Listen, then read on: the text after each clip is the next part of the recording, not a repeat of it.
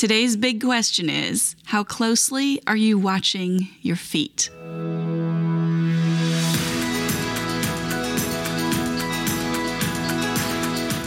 I'm Michelle Berkey, and this is God's Wisdom for Today, a weekday live broadcast series from the book of Proverbs. Just like a proverb, this show is a short, wisdom packed nugget of truth teaching us how to live our lives well. The book of Proverbs is an invitation from God to step into the wisdom of God. It is a very practical roadmap for developing the skill of living.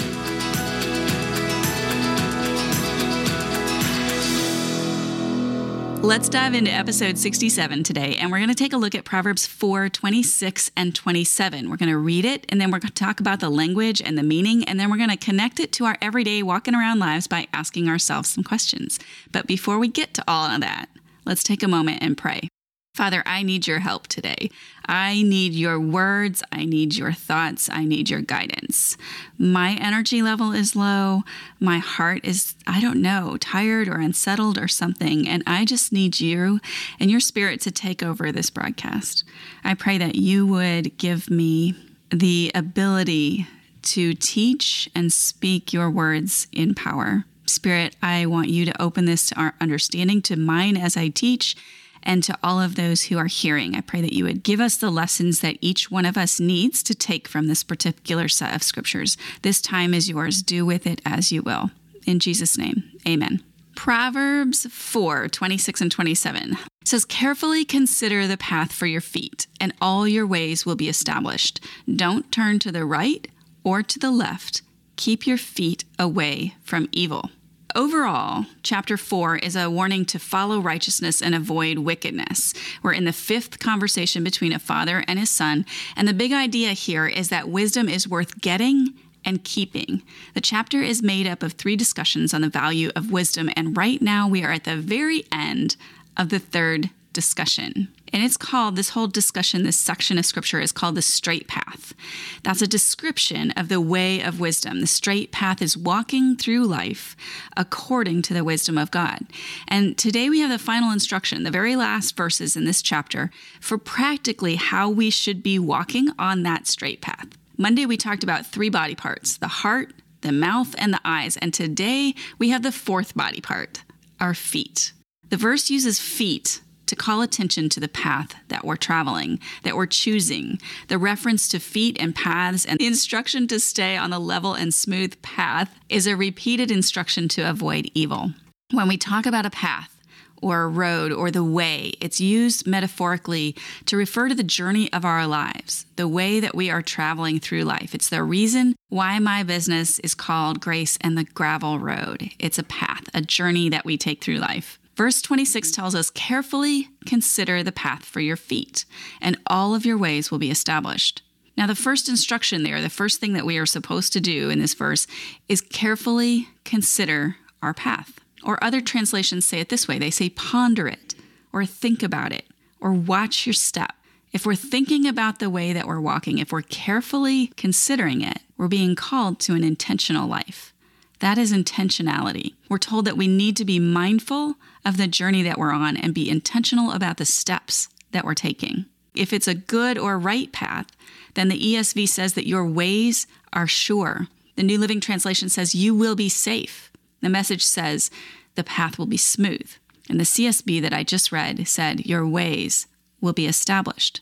And the very last thing the dad tells his son in verse 27 is don't turn to the right or to the left, but keep your feet away from evil.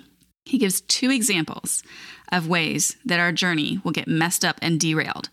If you veer off the straight way, turning either to the right or to the left, and if you get tangled up with evil. So let's talk about not turning to the right or the left for a moment. If you are on the good path and you are walking it with intention and it's free of obstacles and it's safe, stay there, he says. If you're on that right path, going in the right direction and your way is sure, stay put. Don't change anything. Think for a moment. Imagine that you're on a hiking path. The way is clear. It might not be a huge path, but it's clear. Stepping off that path is an intentional choice. It's easier to stay on the path. But what if you come across a very interesting looking side path? It's obviously traveled, doesn't look dangerous, and you can hear that there's sounds of water, maybe a creek or a river or a waterfall. Would you explore it? In life, not in a normal hike, but in life, your goal is to stay on that main path. No matter how enticing that little side trip seems, don't take it. That kind of turning off the path is an obvious decision. But what if you're hiking and you come into a large clearing? It's a large meadow, it's pretty, it's open, but there's no clear pathway through it. You can see the opening in the tree line on the other side of the, of the clearing. And so you set off through the meadow, aiming at that opening. But it's dusk and the light is failing, or mist sets in. It becomes hard to see the target. How likely is it that you're going to shift a little bit to the left or to the right and miss your mark? Just a slight variation from straight can cause dramatically different results in the end. For example, if NASA sends a rocket to the moon and at launch it's only one degree off course, it doesn't seem like very much. After a mile, it's 92 feet off course. No big deal. But at that rate, it will never arrive at the moon.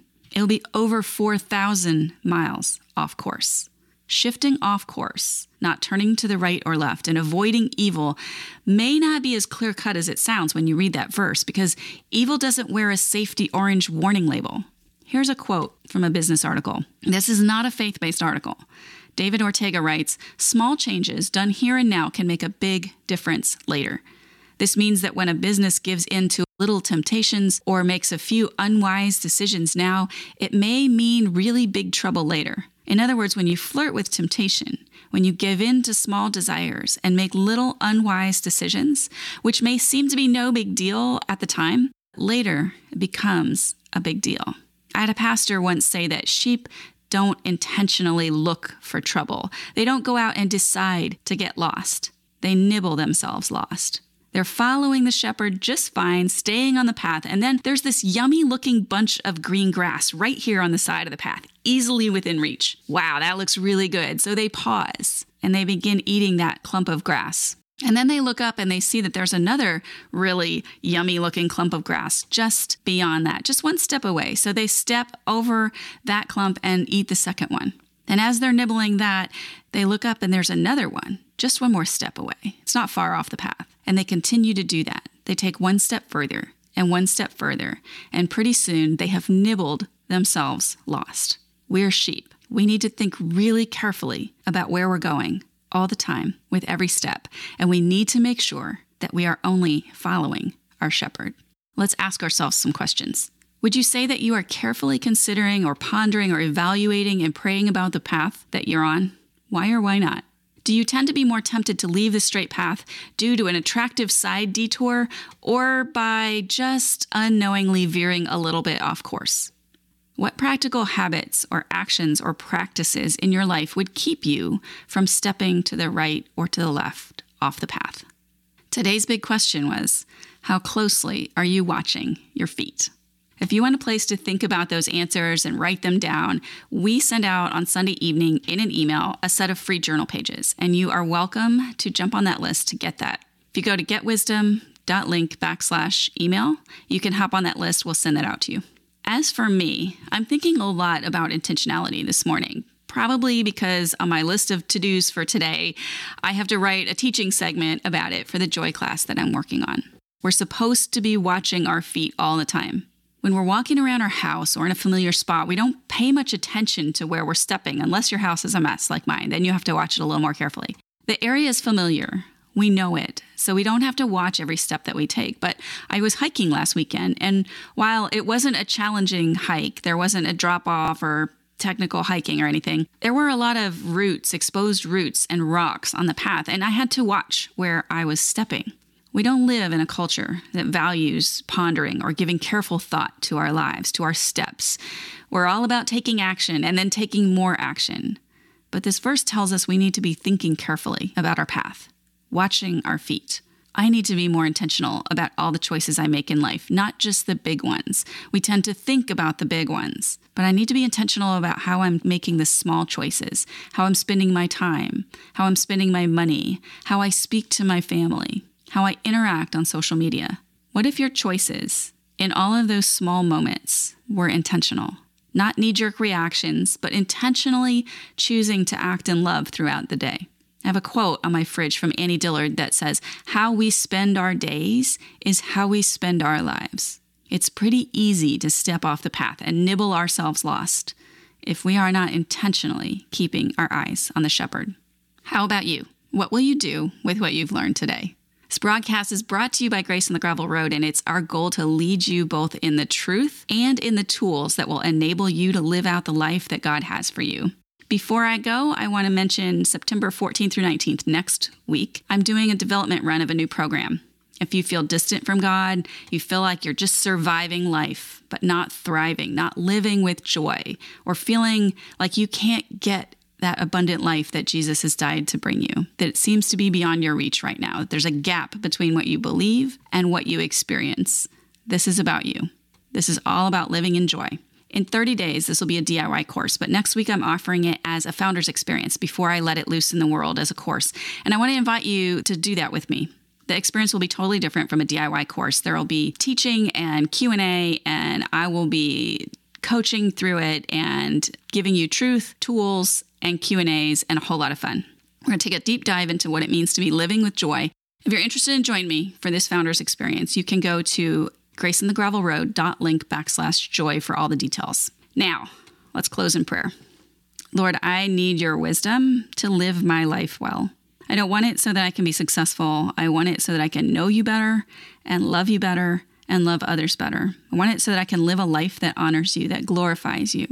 So give me that kind of wisdom, the kind of wisdom that transforms my life into looking more and more like Christ each day.